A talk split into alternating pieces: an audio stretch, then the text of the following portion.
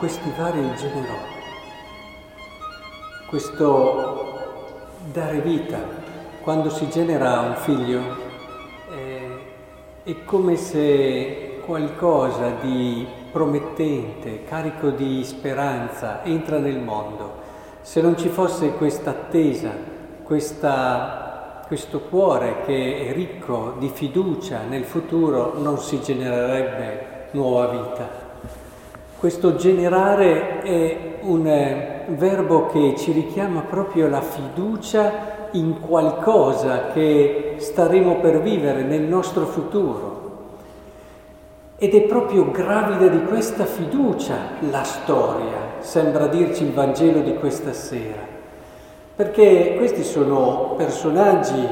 alcuni conosciuti, altri meno. In tutti questi passaggi c'era però la fiducia di Dio, il sogno di Dio, che poi si è realizzato e concretizzato in questo bambino e in questo verbo che si è fatto carne, Salvatore, che ha cambiato la storia, ha cambiato anche la nostra vita, la nostra storia, ci ha dato una speranza. Ora è importante che impariamo a leggere la storia così. Quando insisto molto sulla preghiera e vi dico che almeno un'ora al giorno bisogna che preghiamo, escludendo le preghiere tradizionali, proprio come dedicato a noi, e dico che è fondamentale che ci fermiamo a riflettere sulla nostra storia, per cogliere tutti quei generò che ci sono nella nostra storia, cioè quella fiducia di Dio, quel sogno di Dio che è presente nei tanti eventi della nostra storia. Perché solo se ci fermiamo, solo se andiamo in profondità, solo se educhiamo la nostra mente e il nostro cuore alla lettura attraverso la fede degli eventi, ci accorgeremo che anche la giornata che abbiamo appena vissuto è gravida di questo sogno di Dio, quel sogno che ha su di me. E allora io quando prego ripenso spesso alle tappe della mia vita, quando io non mi rendevo neppure conto di quello che stava accadendo un trasferimento, un trasloco, l'incontrare certe persone che ritieni all'inizio semplicemente amici, poi scopri che sono come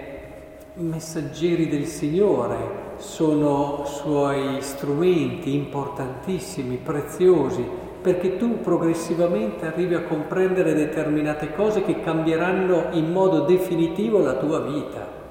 Com'è importante che ci ripensiamo, ad esempio penso agli sposati,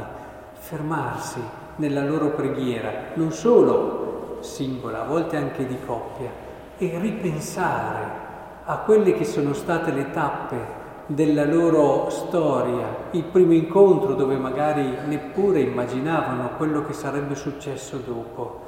le situazioni come si sono sviluppate nel tempo, succedute, e adesso leggere proprio alla luce di quella fede che mi fa capire il vero senso di tutto quello che è accaduto, il senso profondo, che è decisivo perché mi aiuta proprio anche nelle scelte dell'oggi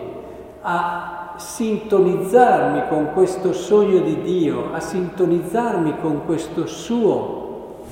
amore e disegno meraviglioso. Penso che sia molto importante la preghiera proprio perché ci aiuta a dare un volto, a dare un significato, a dare un colore vivo alla nostra esistenza. E allora ci rendiamo conto che nulla, nulla accade a caso, nulla